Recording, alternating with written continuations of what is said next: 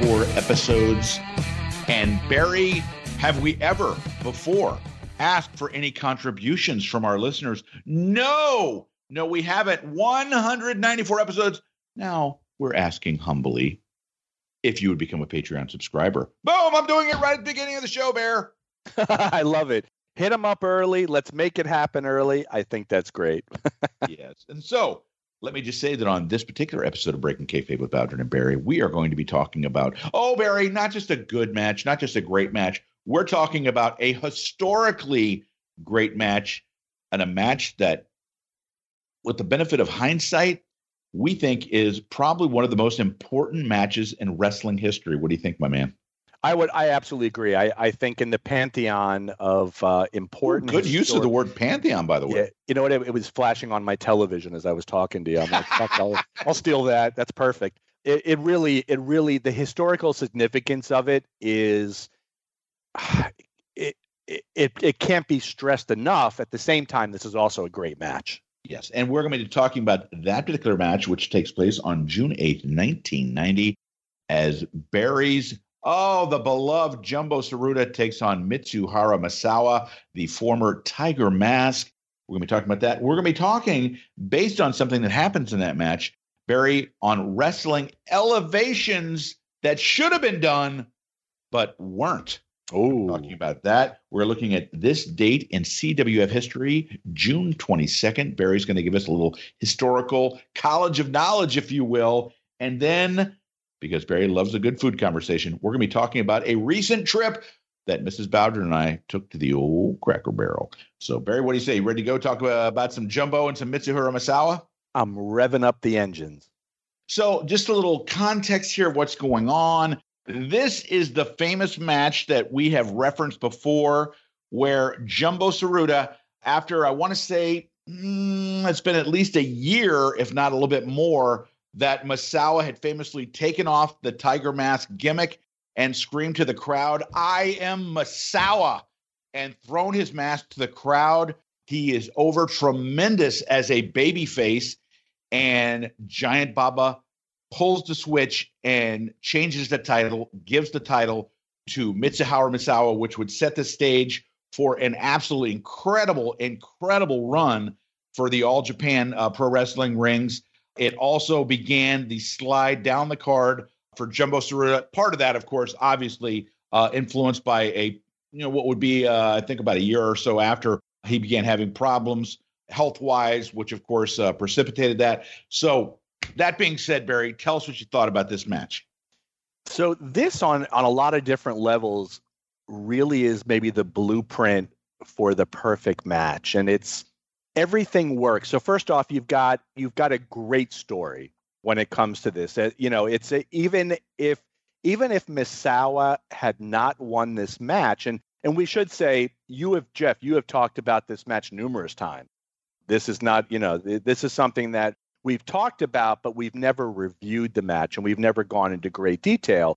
But the story and the significance of this it's almost the changing of the, it's almost the Hulk Hogan becoming the new champion of the WWF. And certainly, you know, that'll be the first, the only time I'll ever compare Hulk Hogan to either Misawa or Tsuruta. No, no, no, you just did it though, Mister. You just I did, did I did, but it, it's more the significance and the importance of it above everything else, and it, it's almost like you know, the way that Hogan won the title and then was the face of the company for years following it. I don't know how many years. I'll say six, maybe seven years without actually knowing.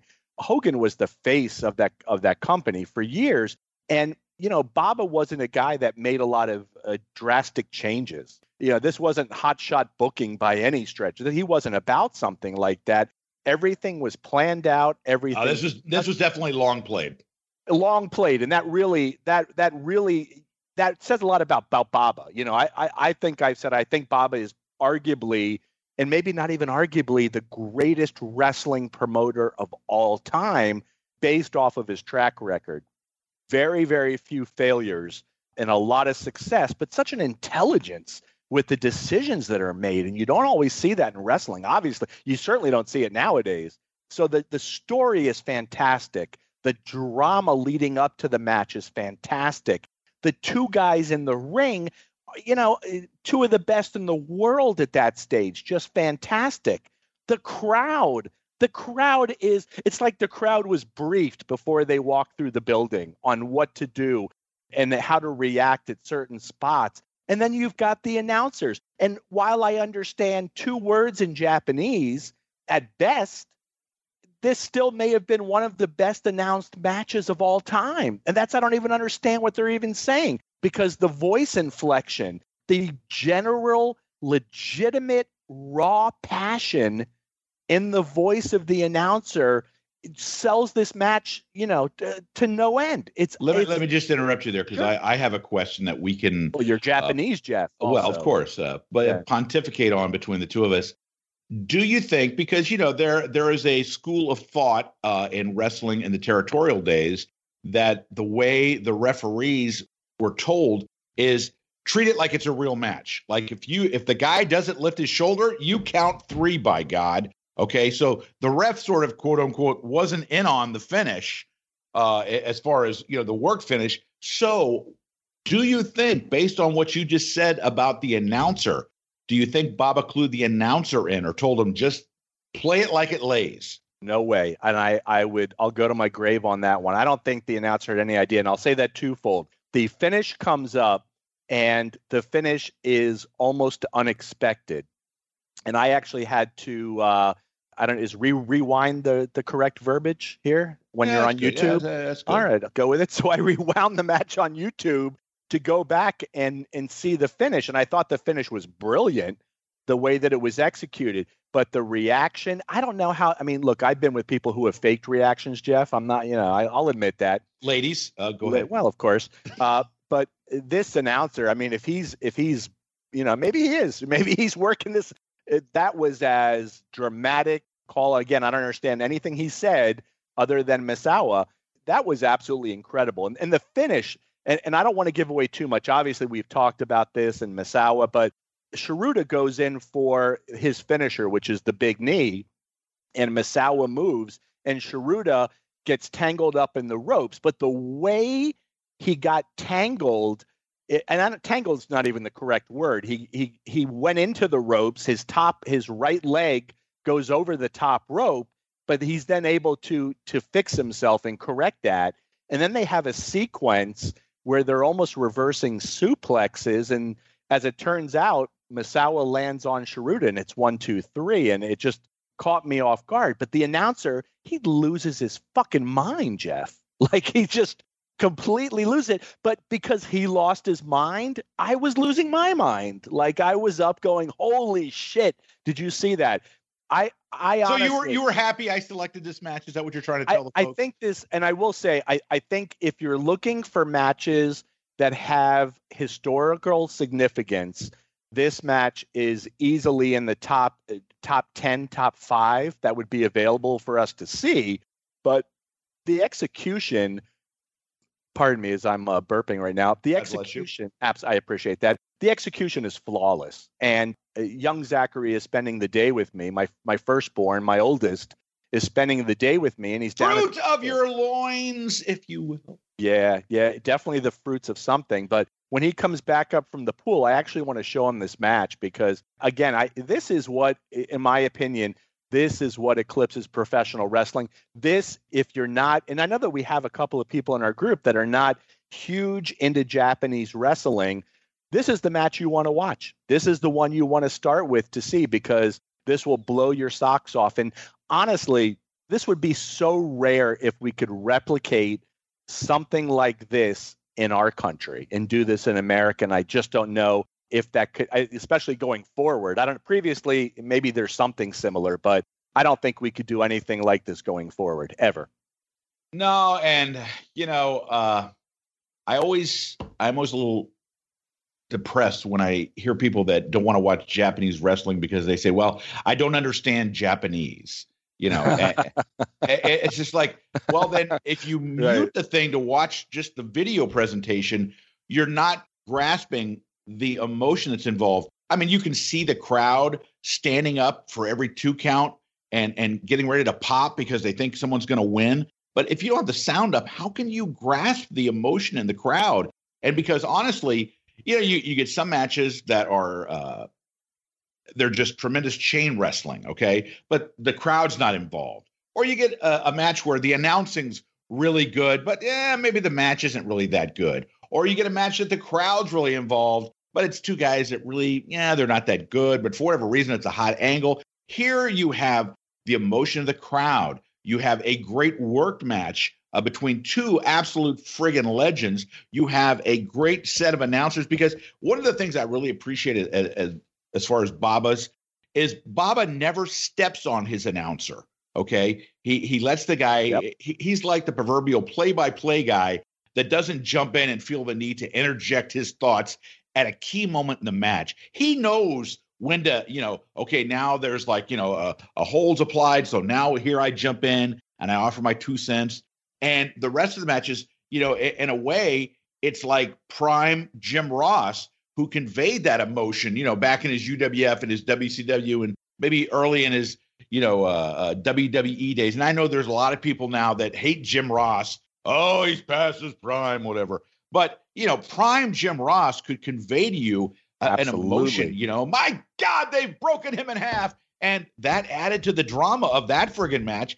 And the guy that's doing the announcing, I wish I knew his name, but he is absolutely able to convey the emotion and the importance of this match. And it's a, a very special characteristic for an announcer to have, you know. And uh, I'm trying to think now, the guy that's the uh, God, man, Lou, help me out here. He's the if you know, he's the announcer for Fox that does football, and he's a. It's funny because some people really can't stand the guy, and other people love him because he, you know, he's one of these guys that just kind of some people think he goes over the top on you know on football calls so let me ask you a question about so this is an announcer and this I, I know him from basketball but i know he does college sports and does a lot of stuff kevin harlan what do you think of kevin harlan yeah that's not who i'm thinking of um but right. no no I, I know i mean there are announcers that are good announcers and there's announcers that couldn't you, you could stick a, a, stick of dynamite in their ass and they couldn't show emotion like it needs to be, you know. But um, but anyway, let, let me get to a couple of key moments while I'm trying to think of the the guy's name, uh, or if Luke can help me out. Um,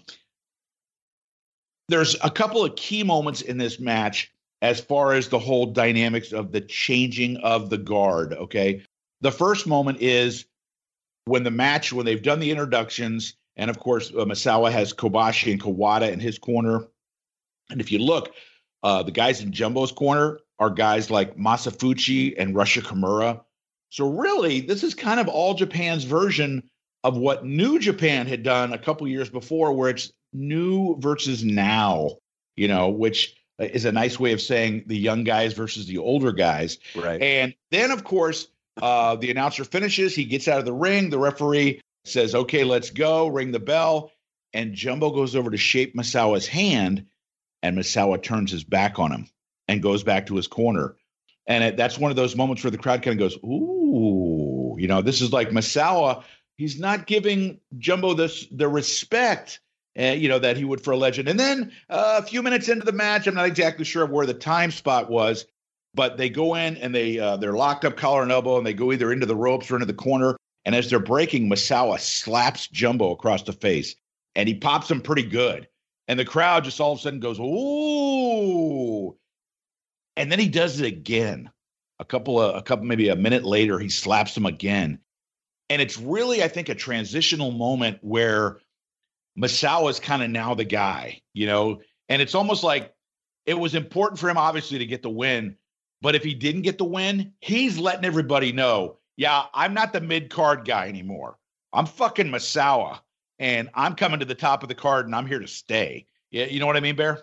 Yeah, no, and and you're right about that too. And it was, and I, even the way he carries himself is a little bit different. You know, when they do that that pre-match package and they show Misawa in the back, which is interesting. They show Misawa before they show Tsuruta, and they show Misawa, and he's you know he's got the look of a guy going to going to war. You know, it's uh, he, he comes across as a major league player, and as Tiger Mask, I don't think that ever happened. I think he was.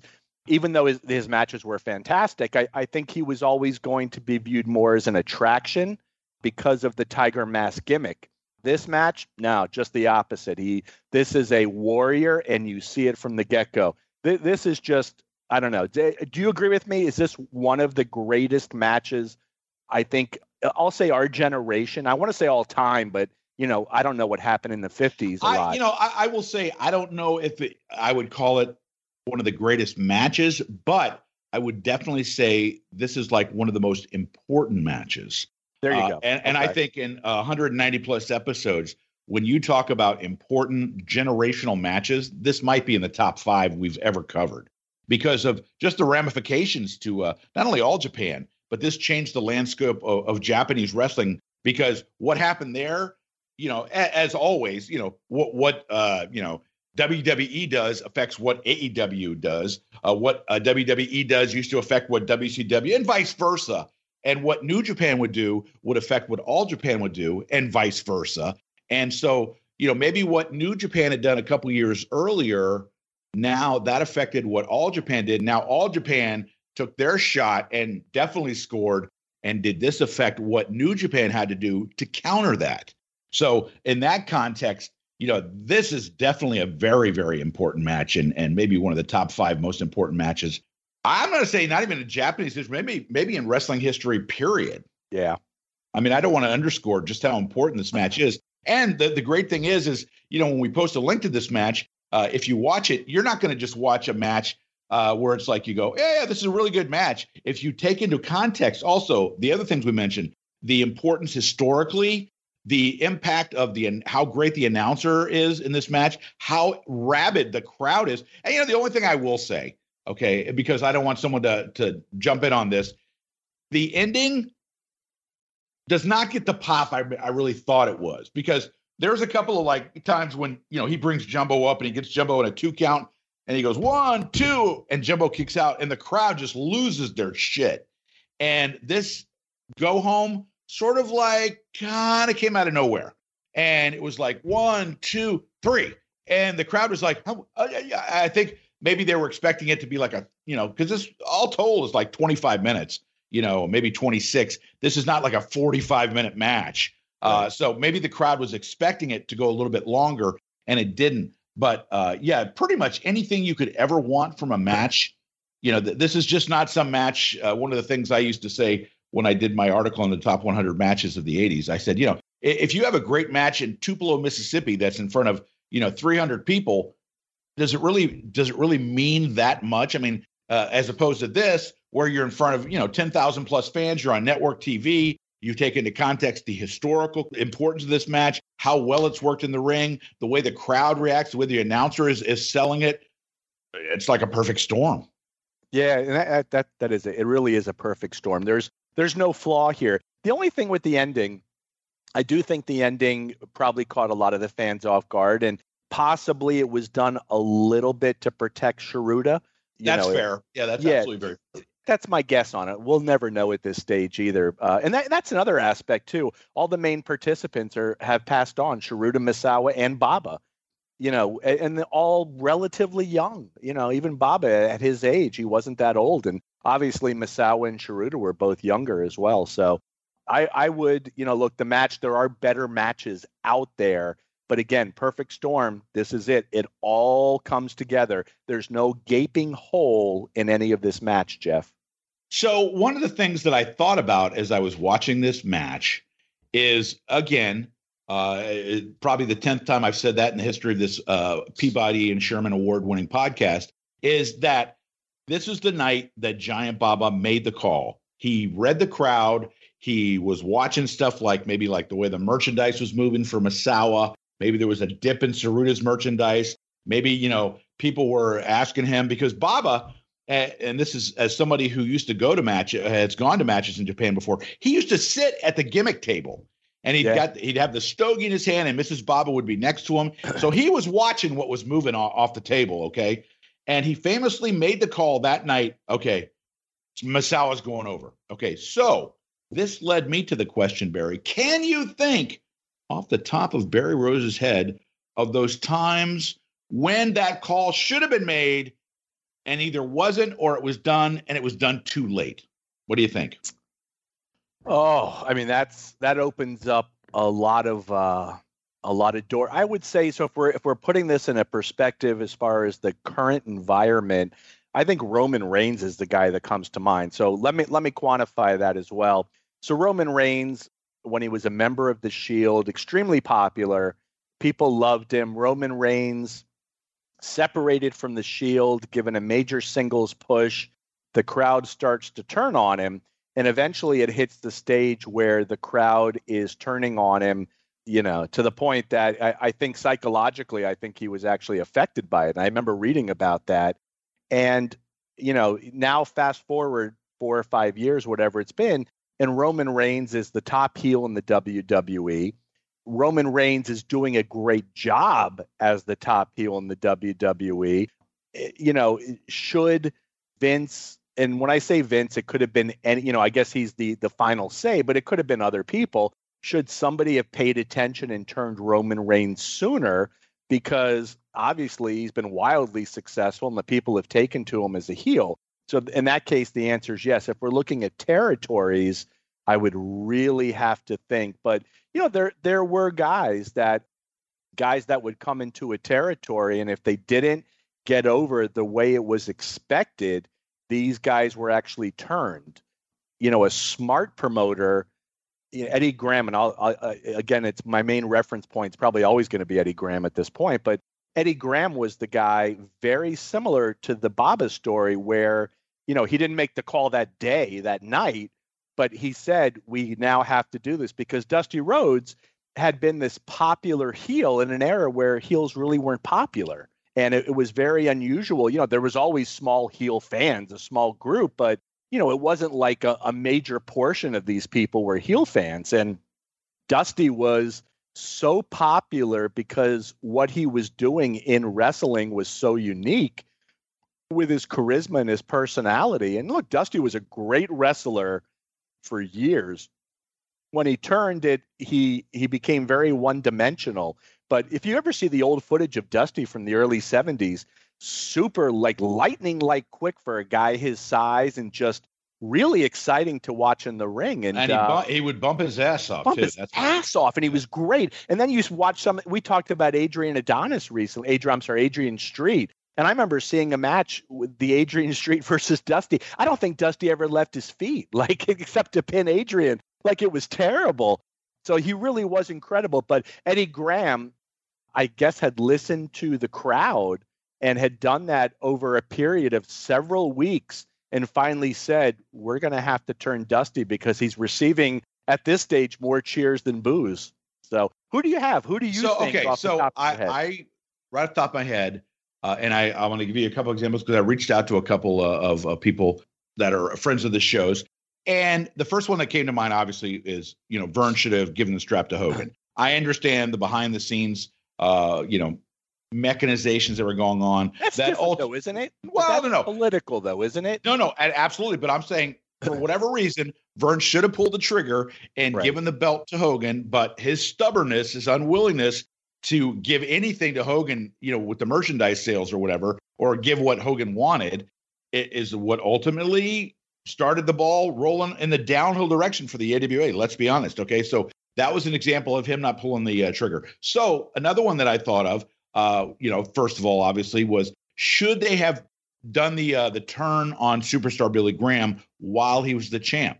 You could also argue should they, whether it was you know one of the things that the occasional mention we have on this podcast of John McAdam and his Stick to Wrestling podcast is John will always say that they should have gotten the strap off of Backlund instead of waiting for 83. They should have got it in 80 off him in 82 and whether they gave it to, uh, I think John's mentioned Greg Valentine, Don Muraco, one of those guys, even if it's for a short term, but to get it off Backlund, who had started, his popularity was noticeably waning. You know, those are a couple of examples. So I reached out to our friend, the professor, Pete Lederberg, and, you know, he mentioned the Superstar Graham uh, thing instead of giving the title to Backlund. So he has an idea. And since you're Mr. CWF, the archivist, I'll ask you what you think of this idea. He mentioned should they have given the NWA belt to Dusty in 1976 to coincide with the bicentennial?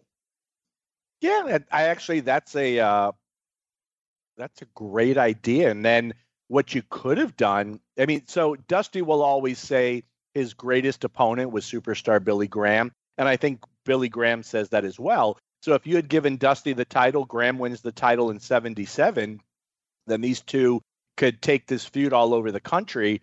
I think that would have done well. And that that's you know we we joke a lot, and I was going to joke about you know yes Hogan should have been the champion of three states if Vern had given him the title just to piss off Brian Huff, but but you know the Graham was one of the only WWF champions that I can recall that actually defended his title in many states that were NWA states.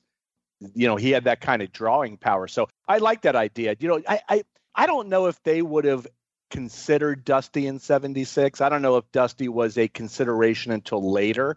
Uh, well, gotta, because I don't know what kind of stroke Sam Muchnick would have still had. I know, uh, you know, he was starting. His power was uh, beginning to wane as he started to get older. Sure. Uh, you know, and I, am not sure exactly what years uh, Fritz was the president of the NWA, and then I know Eddie was.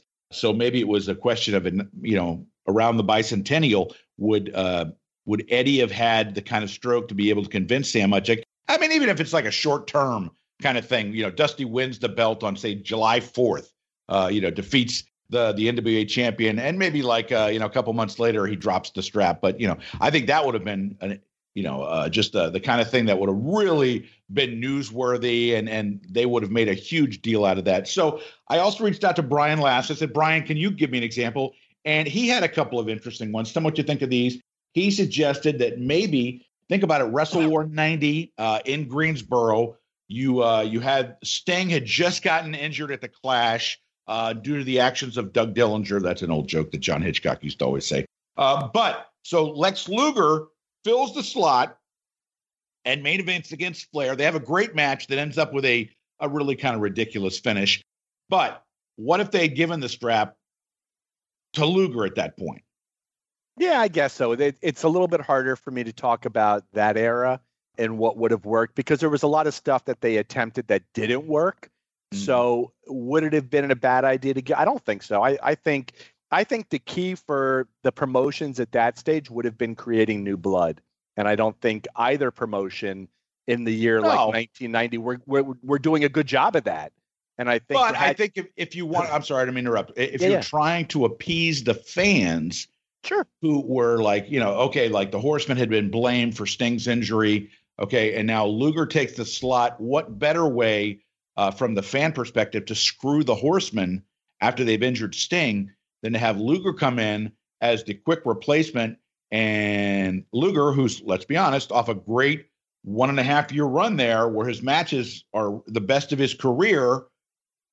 And he defeats Flair and he becomes the new babyface world champion. And then what you could do is you could take that out, you know, and, you know, he and Flair go back and forth. But then you get to the bash in July Sting's all recovered, and then you know you have you can do Sting versus Luger, Luger versus Flair, Flair versus Sting. You got you got more possibilities, I think. So I think that's kind of an interesting idea. The other it one he yep. he mentioned is a SummerSlam 1993. Should they have pulled the the trigger on Luger? I believe it's when uh, Luger would have faced Yokozuna. No, so and I'll tell you, I Luger and this, I, I think that actually really damaged Luger's career. Not not that match or that whole angle specifically, but his trip to the Federation, I think, damaged his career. He really wasn't that over. And if you go back and you watch, you could have gambled and said, "Hey, if we have him beat Yokozuna, I think he didn't he body slam Yokozuna? Yes, on the boat or the ship. Oh, yeah, yeah, on the carrier, yeah. Yeah, and that was a big deal. But overall, Luger was not as over as they had hoped he had, he would have been, and I think it's because they killed him with that horrible gimmick, the narcissist. If you know, I, I do like the first suggestion, Luger in WCW in '90. I don't think in '93. I don't know. I just don't think it would have done a whole lot. Yeah. All right. So now it's time for this date in CWF history. What? Talking June 22nd. I hope you have your notebook. Oh, yes. We're ready to fill the fans' minds with what has gone on this date in championship wrestling from Florida history. Go, let, dogs, go. Let me fill your mind right now. So, yeah, so we got, uh, you know, it, one of the things that's always interesting to me, too, is I like to see the amount of world title matches on any given date. And, you know, sometimes you can go back to the, the days of Dick Hutton, you know, and, and go back to uh, the 40s or the 50s, which is great.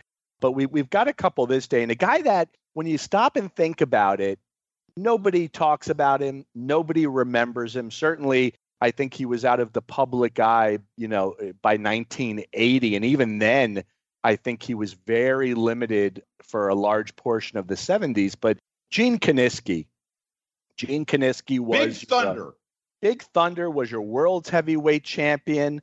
You know, was a guy that that held the title for a few years as well. And uh, I, I think his strength, Gene Kiniski's strength, was his believability. That you literally believed this guy was a badass. And I think he really was. He was a tough guy. But we've got a great Gene Kiniski match. He faces another heel in Tarzan Tyler. And Tarzan Tyler is another interesting guy. This match took place, Jeff, in the the sleepy town of Gallie, Florida, which I think is really Melbourne as well, right? Aren't they like side by side? I will bow to your better knowledge on that. So Gallie, Florida, uh, the 22nd, 1966. Gene Kiniski versus Tarzan Tyler. And really, both guys are forgotten by history. Tarzan Tyler died in the car crash. I believe it was the same one that took the life of Adrian Adonis, if I'm correct. Mm-hmm. I know he died in a car crash. I don't know if it was the same one because didn't uh, Adrian Adonis die in the car crash with Dave McKigney, the Canadian Wolfman? I think so. And you know what? I don't I know if Tarzan Tyler was in no. that crash, but he definitely died in a car accident. Yeah, and then he was with he was with wrestlers too. You're right. I think his was based out of Montreal, and then I think McKigney was was not. I, I forget exactly what area you know he was in. Maybe that was Toronto or something like that. But they both, I think, occurred within a few years of each other. I do think you're right. I think Tyler was several years before McKigney, and uh, uh, I did a quick uh, Google search there.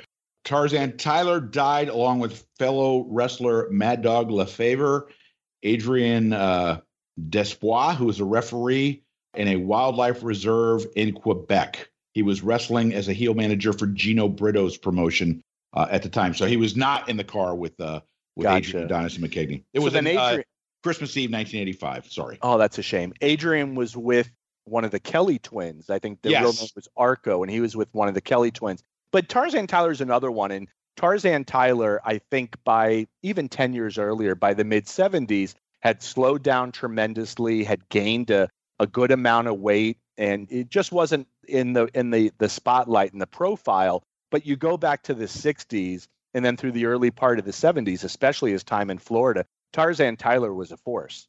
And you know this suntanned, match, bleach blonde hair. Yeah, and yeah, he was he was surly a, a, attitude. Yeah, former. uh Yeah, I want to say he was the tag team champion with Crazy Lou Graham when I I mean right when I first started watching wrestling, and it wasn't even the WWF tag team champions uh, because it was before the the federation had to you know had come up with their own belts. So, but he was wrestling in the federation with Crazy Luke Graham, and I think they want to maybe they called him either like the international champions or the world champions, but it wasn't the quote unquote WWF. But Lou Albano was their manager. Anyway, I interrupted. Go ahead. Yeah, yeah, that's I remember that too, and that was that was like roughly the same period. You had like King Curtis and Baron Scicluna as the tag champions, and then you had Rene Goulet and Karl Gotch of all people as tag team champions up there. And I I don't know who traded with. I who, apologize. But... I just checked he and Luke Graham were the first WWF oh.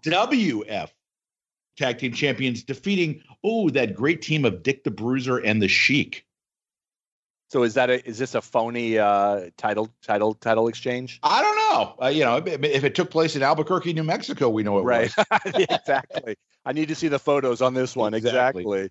So I, that's an interesting matchup to me a year earlier in Tampa, you had NWA World's Heavyweight Champion Lou Thesz defeating Danny Miller. Uh, also on that card, Sam Steamboat, the father, wink, wink, of Ricky Steamboat. Nod, nod. Working with the great Malenko. And then we get to the same night as that Gallie match, which was Kiniski versus Tarzan Tyler. You had Sputnik Monroe facing ex champion Lou Thesz in uh, Sarasota. So two cards the same night, which I love that when a territory does that. They do two cards on the same night and they disperse the talent, sometimes equally, sometimes not, but solid card. But check out this card 622 1973 in Fort Lauderdale.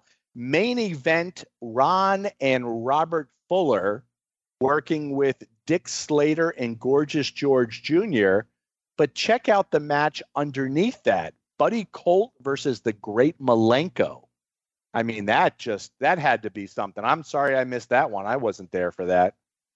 No blood, no blood in that match. I'm. Uh, I think that was the beauty of CWF too. There wasn't a card that took place in the 70s that probably didn't have blood on it. You know, there at least one match was somebody was going to bleed, and that was really key and critical back then. Moving on, 622.76 got a tape fist match right here. Missouri Mauler working with Joe LeDuc. I would have loved to have seen that. Again, we're talking about blood.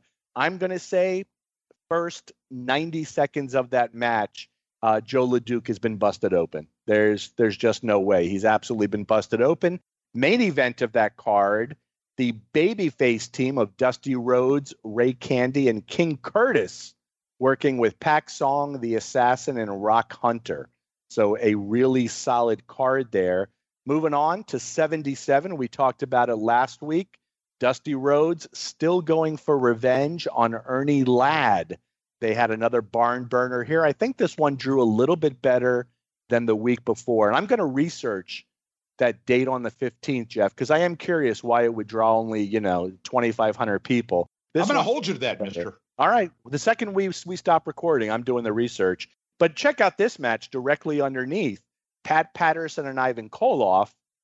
And we've talked Pat Patterson and Ivan Koloff were a stellar tag team. This was this was a glorious period for tag team wrestling in Florida, and Koloff and and Patterson were really right at the forefront of that. They're facing off with a uh, a relatively new talent to the area, Skip Young, and his tag partner of the for the night, Mil Mascaras.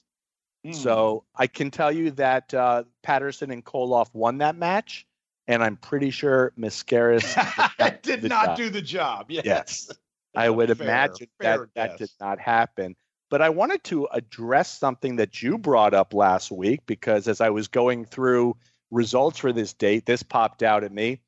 622.82 in Tampa, main event, the Funk Brothers, and we're talking the legitimate Funk Brothers of Terry and Dory Funk Jr., defeating Barry Windham and Mike Graham Mike Graham a substitute for David Von Erich. Aha. Aha. So you said it last week, Jeff, and there it is. There's the proof. David Von Erich no showing. I don't know if he was done in the state at this point. Again, when we we stop recording, I will do the research off of this one and see. The two uh, guys, I'm sorry to interrupt. The two yeah, guys yeah. that when uh, me and, and Craig Hallock would go to the matches that were notorious in West Palm Beach for no showing were uh, David Von Erich during his run, and I, I want to say it was maybe a year earlier when we go. Uh, Cyclone Negro was always famous for doing a no show in West Palm Beach. That's interesting, and I can't figure out Cyclone. And what year was that? Uh, God, I want to say it might have been around the same time, 81, 82. So he because it was like his last run, right? It and, was his last yeah. run, and he was. The truth was, he was already essentially. It, it was his career was already over at that point, he had slowed down dramatically. But yeah, I can't figure out. Cyclone had a nice feud with El Gran Apolo yeah. uh, during that time. No, but... we never got to see that because yeah, exactly. every time the match was booked, he would no show. So I asked eh, a similar situation. So Jack Briscoe and the city of Miami, and Jack and Jack wrestled in Miami plenty of times, but there was a period there in the second half of the 70s where Jack Briscoe had to be replaced, and it was happening frequently. And he had a, a program, if you remember, with Killer Carl, Killer Carl Khan, with Killer Khan. He, there was no Carl there. And exactly, Karl Kox's brother. all this fucking Khan. cold medicine that I'm on right now. I'm starting to, my head's starting to spin. I have this that rare summer cold that no one should ever get. But so he had this feud with Killer Khan, and it was all predicated on where Khan had injured Jack's ribs, and Jack was laid up, and the ribs were taped, and they had a feud all over the state. And Jack was making his shots in other cities, but for some reason, Miami, he wasn't making. And this happened like three weeks in a row. You know, but he you'd see him in West Palm on Monday night, and he was fine, and then he wasn't there on Wednesday. So I asked one of the young ladies we call them ring rats, Jeff. Oh. And I asked one of the young ladies in the back, and I was like, "Why isn't Jack ever here?" And they said, "They said, well, Jack doesn't like Miami because he he lost the world title to Terry Funk in Miami." And look, at that stage, I think I was 15. I didn't know if that was true or not. So I went up to the ring announcer, famed golden voice Frank Freeman, and I asked Frank the question. And Frank, Frank was never. There are people that will tell you differently. Frank was never a warm guy. He was a. I think he was a tough, no nonsense, hard as steel type of guy, and not a bad guy either. Just not wasn't a warm teddy bear. So I went up and I asked Frank, and he said, Jack doesn't like Miami. That's why you're not seeing Jack here. Just like that, like matter of factly. So years passed 10, 20, 30 years, I forget what it is. And Jack is, he briefly was on a wrestling website uh, that shall remain nameless. We could say it. It was Wrestling Classics. And Jack was on there and really, really brief. So I asked the question and I said, Hey, Frank Freeman told me this, and Jack said, absolutely not true. He goes, I don't remember why I wasn't there or what the circumstances, but it wasn't because I didn't like Miami. I always love Miami.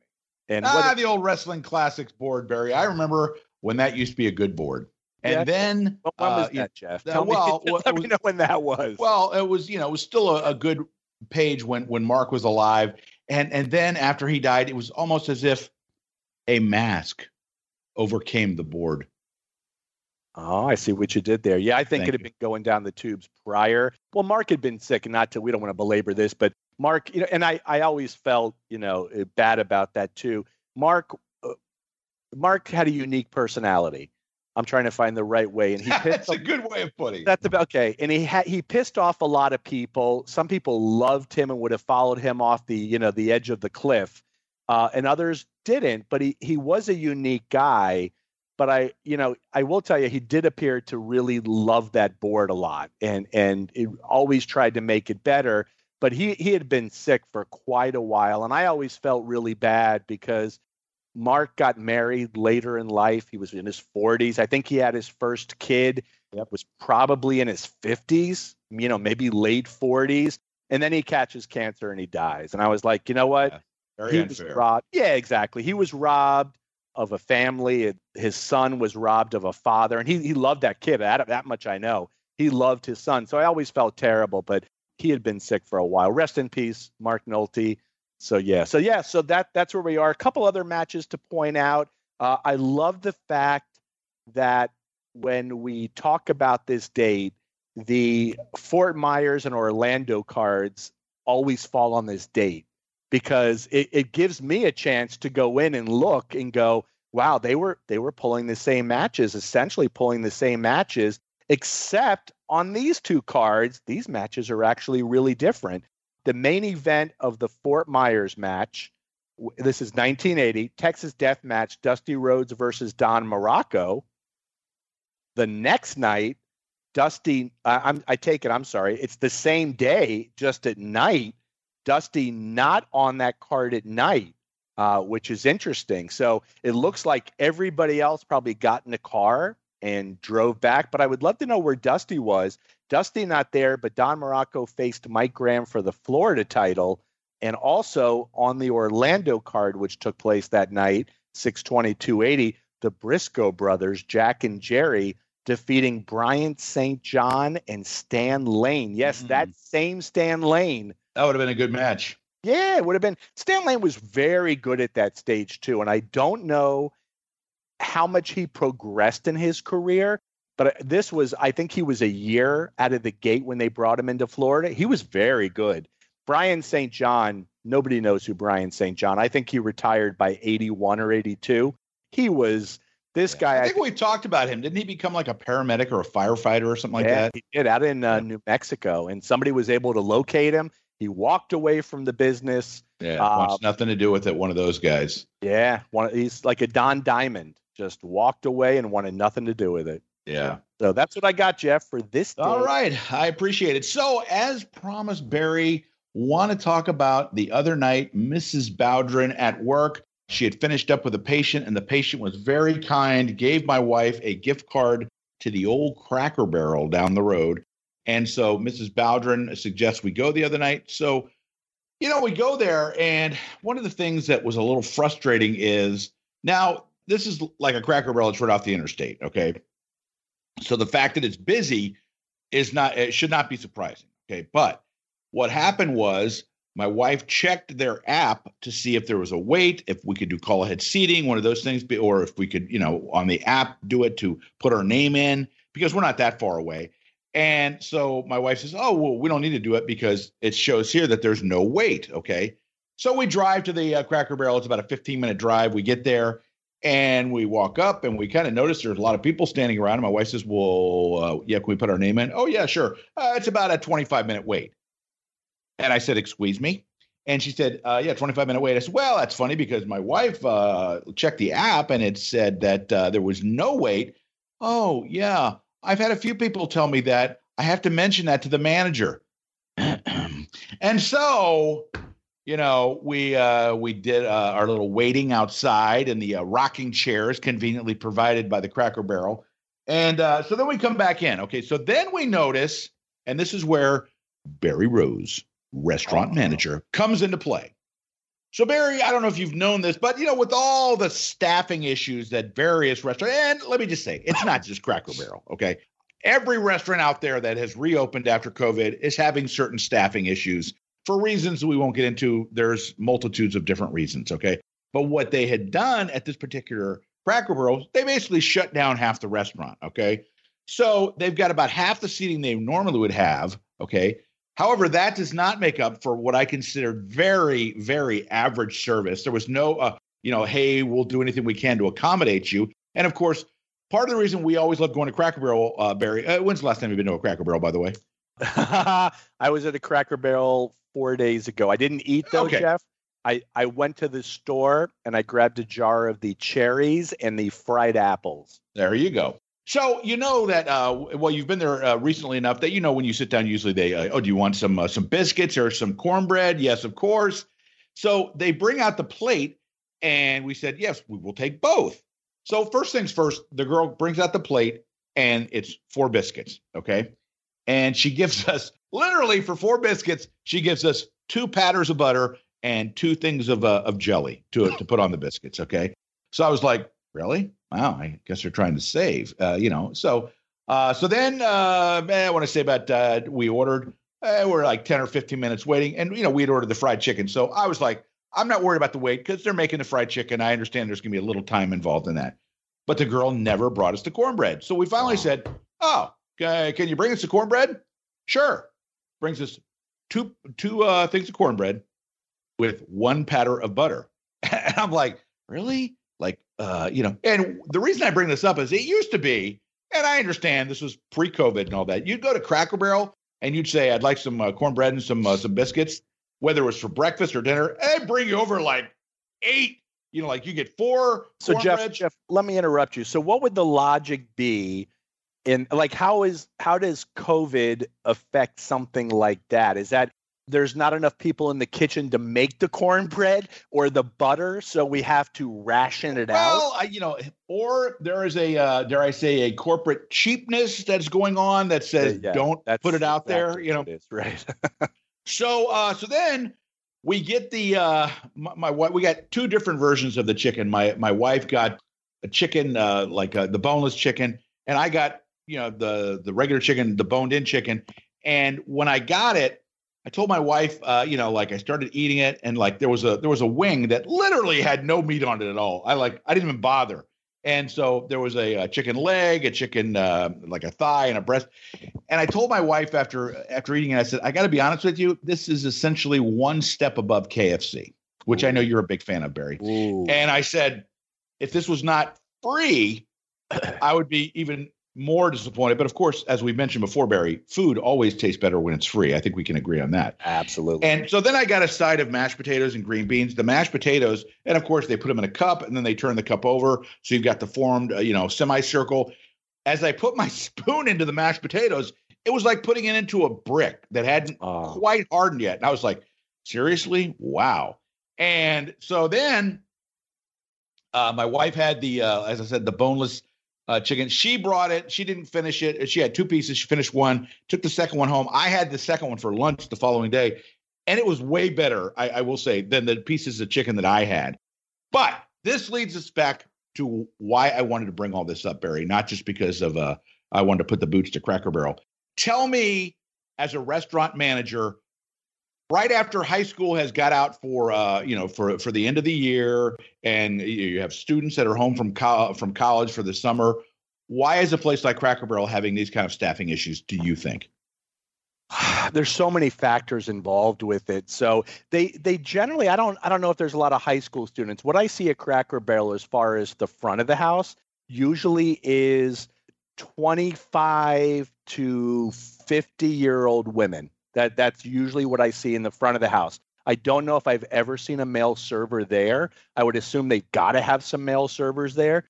But Cracker Barrel, if I'm correct, they have a relax an overall relaxed hiring policy and when i say that there is a a restaurant and i'm going to talk pre-covid because i don't at this stage i don't have any idea what goes on but there is a, a major restaurant chain that's based out of the state of tennessee that would and I, I may have talked about this or joked about this that would hire almost anybody especially for the back of the house and working in the kitchen. And it, it's much like the scene that we've talked about from Maximum Overdrive with the star on the card saying that the, they're on a work release or a felon. But there were in this restaurant, there were a bunch of a bunch of felons, convicted felons that were working in uh, in the kitchen, and it it you know uh, you would assume that these when they get out, they're looking for a job. And the truth is, it can be very difficult to get a job if you are a convicted felon. So if a restaurant's willing to hire you, you're absolutely going to take that position. I don't know if I've ever seen a lot of kids in working in Cracker Barrel. Yes, there is a national labor shortage, especially when it comes to retail and restaurants. I think you're going to see that subside by the time the summer's over. But with that, you know, if you put out a substandard product, you do more damage than anything else. And it, you know, if you like you, based off your experience in going into Cracker Barrel, and even though Jeff, you and Mrs. Bowdren are sympathetic currently to the situation, it isn't like you guys are going to be running back to Cracker Barrel. No, Mrs. I can tell you, if Mrs. Bowdren has a negative experience at a restaurant, because she's almost, right? We, yeah, and we never go back especially yeah. if it's bad. If she had had the plate that I had, I can tell you she'd be like, nope, nope, not going back. Or God forbid, on the local news or in the paper, if you know you do the inspection and uh, they find like uh, certain things in the kitchen that aren't supposed to be there, if you know what I mean, sure. Mrs. Bowdren, ixnay on that place forever. Well, on that, you never want to read uh, the the the reports, the inspection reports, because even great restaurants. I'll tell you a funny story. Years ago, we, we used funny to haha or funny unusual. Funny unusual. It's okay. definitely not funny haha. But we used to. So we would get inspected twice a year, and this was a major restaurant chain that I was working for. And one year, the inspector came in. Now the inspector appeared to be 23 years old. She was blonde hair and she was gorgeous. I struck up a conversation because that's exactly what I would do. Player. And yeah, exactly. And she had told me she had been out of college for a year and she had gotten this job. She gave us a perfect inspection. Let me tell you, and everyone listening knows this that's ever worked in a restaurant, a, per, a true perfect inspection does not exist. Just does no way does it exist, and she gave it to us. So every restaurant's going to did have. You, uh, did you take her in the back office and give her what for, uh, so that you got that not. perfect mark? I did not. It's well, not the worst idea I've ever heard yet, uh, but I did not. But there's just no way. And look, I another restaurant I worked in a year later, two years later, we got dinged for stuff that I didn't know ever even existed. Like this guy, and this this was not a 22, 23 year old right out of college. This guy was a hard ass, so he had a hard time. I, I would say, you know, this way: if a restaurant cannot uh, give you their full best experience, then they need to figure out a game plan. Cut your dining room in half and treat the half that's in that dining room like gold. Of course. Instead, no, exactly. And, and, Instead and, of a subpar experience, because now, Jeff, you won't go back. Yeah. Now if, they, if they had taken advantage of the of cutting the restaurant in half, okay, and maybe it was because they're short staffed, who knows why? Okay, but there were just started adding up the problems. Okay, what should have happened, in my estimation, you tell me if I'm wrong, is when we informed that hostess of the problem. And by the way, uh, just to double back on something you mentioned, we've been to this restaurant before, and there have been. Matter of fact, we had a waitress that served us regularly and always did a great job, who we struck up a conversation with, who at the time that she was serving was still in high school, and she was telling us like all and. It ended up she literally lived in the same neighborhood that we lived in, which is why when we would go back, we'd always get her and you know and have a nice conversation. She was a really nice girl, and but in my estimation, when we told the hostess, hey, uh, this is what your app is telling us, not like I'm going to have to mention that to my manager. I think to make us happy, we needed to see that manager called, brought over to her, taken to our table. I'm sorry, did you have a problem? Yeah, let me tell you about what the problem was with your app so that you can address it. I mean, is that completely unfair? No, it's not unfair at all. It's just it's uh, let me tell you about an experience I had at Anthony. So I I didn't tell you about this. I certainly didn't talk about this on air because I like Anthony's. It is the best pizza that I I can get locally. You know, it, it's it, other I can go into Philly uh, obviously, but you know, there's an Anthony's 15 minutes from me, but week after week after week and it's usually on Saturdays, I go in to get a pizza and something happens. And whether I was dining in or taking out, it was the same. Now, it wasn't because of a labor shortage. There were plenty of people working. There were, you know, they, there were at the uh, the takeout counter, the, where the register is. There were three girls. They also work as the hostesses. There's two bartenders. There's servers. There's people behind cooking. There's managers. They have a staff. Problem is, their management totally fucking sucks.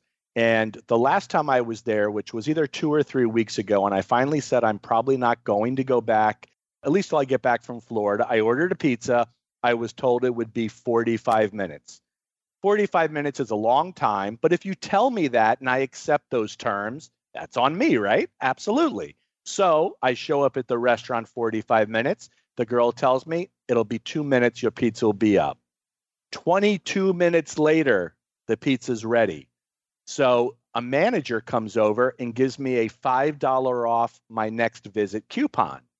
I say thank you. I don't make a scene. It's like, you know, five bucks, go fuck yourself. You know, I just want my fucking pizza when you tell me it's going to be ready.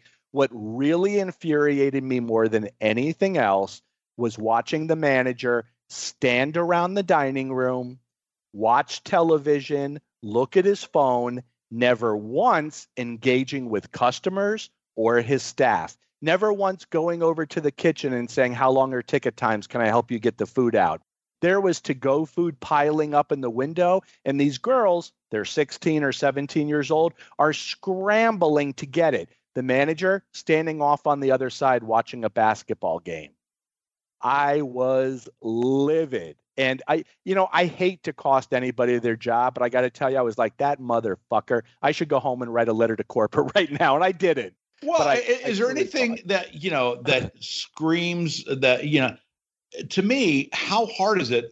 For example, the guy that you mentioned, okay, or any restaurant manager, how hard is it for you to walk past the table? Is everything okay? Anything we can do to make your visit better? Uh, anything we need to we need to kickstart a little bit more? You know, and that costs you nothing. And if they say, well, you know, we were told we'd have the meal in uh, in two minutes and it took 22 minutes, okay, I'm going to look into that for you. I'm going to find out why that problem happened, and I'm going to come back hopefully before you leave and explain what happened. You know, that's going to cause you to go, oh, maybe this guy gives a shit. Maybe I'll come back here again, as Absolutely. opposed to as opposed to throwing you five bucks and saying, yeah, come back again. You know, and and, and, and because the girls had to go over and tell him that this guy's been waiting for his pizza for an hour and like 20 minutes or whatever the, the final time was that that was the best he could do. Now I, I didn't care. I, I wasn't looking for a, a free pizza, no big deal. Five bucks, whatever. You know, five bucks is like, you know, shit. I was at CVS today, I spent 50 bucks. So it isn't like five bucks is going to cost me a lot. But I wanted him to care, but it made me mad.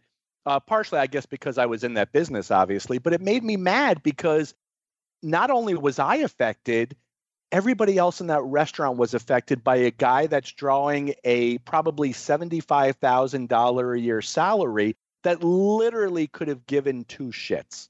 And it was it was offensive. Literally he you know almost every corporate restaurant requires their management staff to do table touches where you've got to go by. And and literally the last place I worked at as a restaurant manager we had to touch the table. The key was I would walk by a table and as I asked a question my I would put two fingers on the table. I would do the table touch. But it was hey how how is your meal tonight? Are we taking care of you? Is there anything I can do? It doesn't have to turn into a 20 minute visit. No, no diner wants you at their table for 20 minutes. It's a question of showing respect to somebody who's coming into your restaurant and spending money. And when you sit over there in your dirty jeans and you're watching a basketball game and then looking at your phone, and not once do you walk over to the kitchen as food is piling up, not once do you offer to help your staff, you should be fucking fired. And uh, well, again, I didn't write that email because I don't want to be that guy. And I don't know this guy's personal life. Maybe he's got a lot going on, but I can clearly tell you he should not be managing a restaurant. I think as a restaurant manager, Barry, the least we could expect you to do back in your days is for you to not just walk up table, put two fingers on, but to slide next to, uh, if hopefully a good looking woman, and say. By the way, uh, have you heard about BowdrenPod.com breaking and if we had started Patreon by then, you know, yes. five dollars to subscribe. Can I mention that to you? So there's two things that I want to mention uh, before we close out this particular segment. Uh, as I've stated before, one of the you know guys on TV that is one of my must watches. I know not everyone feels this way. I love Gordon Ramsay's show. Okay, Gordon Ramsay used to have the the Kitchen Nightmare show. Folks, if you ever want to see the way a lot of kitchens are run, you need to go back and, and take a look at some of these shows because some of the shit, uh, you know, you think you're getting this uh, great, uh, you know, a meal and everything's clean and sanitary. Watch one of these shows and sees and see what goes on. Not in every restaurant. There are plenty of restaurants that are that are, if not 100% meet the standards, but you know that meet the standards and are okay. But there are some that are out there that do not meet the standards. And you watch a show like that, and you know, like uh, you see the way they keep the, the refrigerator the shit they keep in the refrigerator, how long they have. You know, when you order your uh, barbecue chicken and you see that it's chicken that's been in there for like two or three days, that it will make you fucking sick. Now, the last thing I want to say is my wife used to treat a guy that was a food inspector. This is when we lived in Broward County. And my wife used to ask him about his job. And you like, what sort of places? He would tell my wife which places she wanted to stay away from. One of them that was notorious I'm just going to put this out there for those of you listening in Broward County. He said, Yeah, you don't want to go to Burger King because Burger King is notorious for failing inspections and for uh, having substandard fare. Let's just put it that way, Bear. Yeah, well, you'd be, Jeff, you'd be really surprised at the restaurants. And if you ever do read these inspection reports, they are available, I believe, online just about absolutely. everywhere now.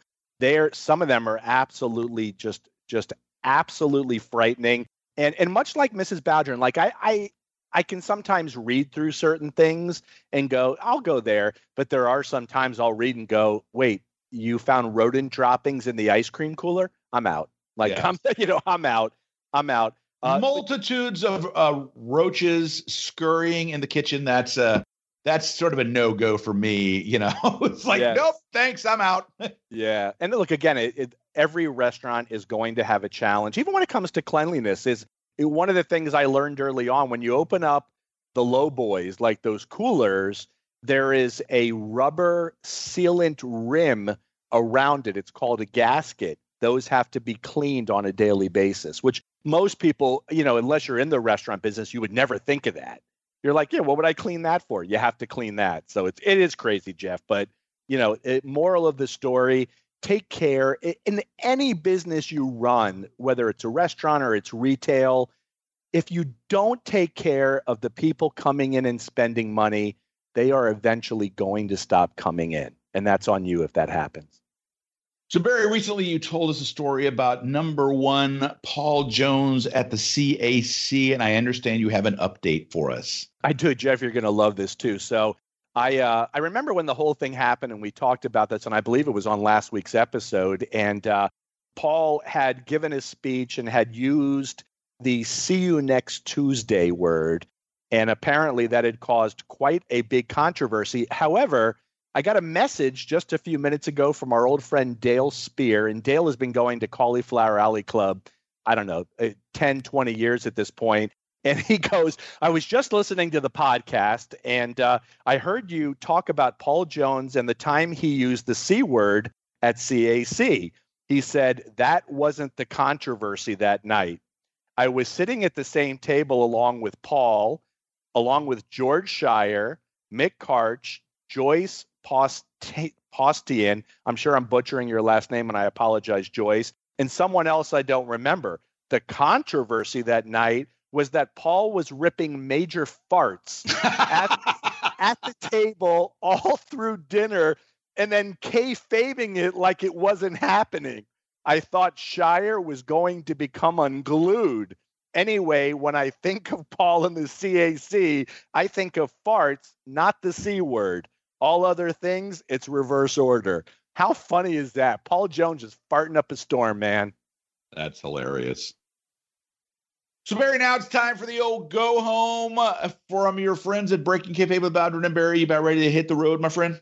I think this is one of my favorite episodes ever, Jeff. The, this one we did today. So, uh, yes. Me, hold on. I'm, I'm going to check something real quick. Uh, it was the 192nd time because you weren't on two and three. the 192nd time you've said that this is your favorite episode ever. Well, there you go. By the way, let me let me just mention this to you because uh, someone posted, I believe it was our friend Michael Herrick, uh, recently posted a link on bowdrenpod.com where you can get the older episodes if you want to go back and listen. Barry, do you know that on your very first uh, appearance with uh, me on Breaking Kayfabe with Bowdren and Barry, episode number one, you know, uh, we didn't review just one match we reviewed like I think it was five or six matches. So Barry, what do you say? Do you want to go back to reviewing five, six matches a, never. a week? I never want to do that ever again. All righty. So on behalf of my co-host Barry Rose and our producer, the sweet man Lou Kippelman, I will say that I am Jeff Bowdren and they call me the Booker, and we are her production of the Arcadian Vanguard Podcast Network. Thank you for joining us. Take it home.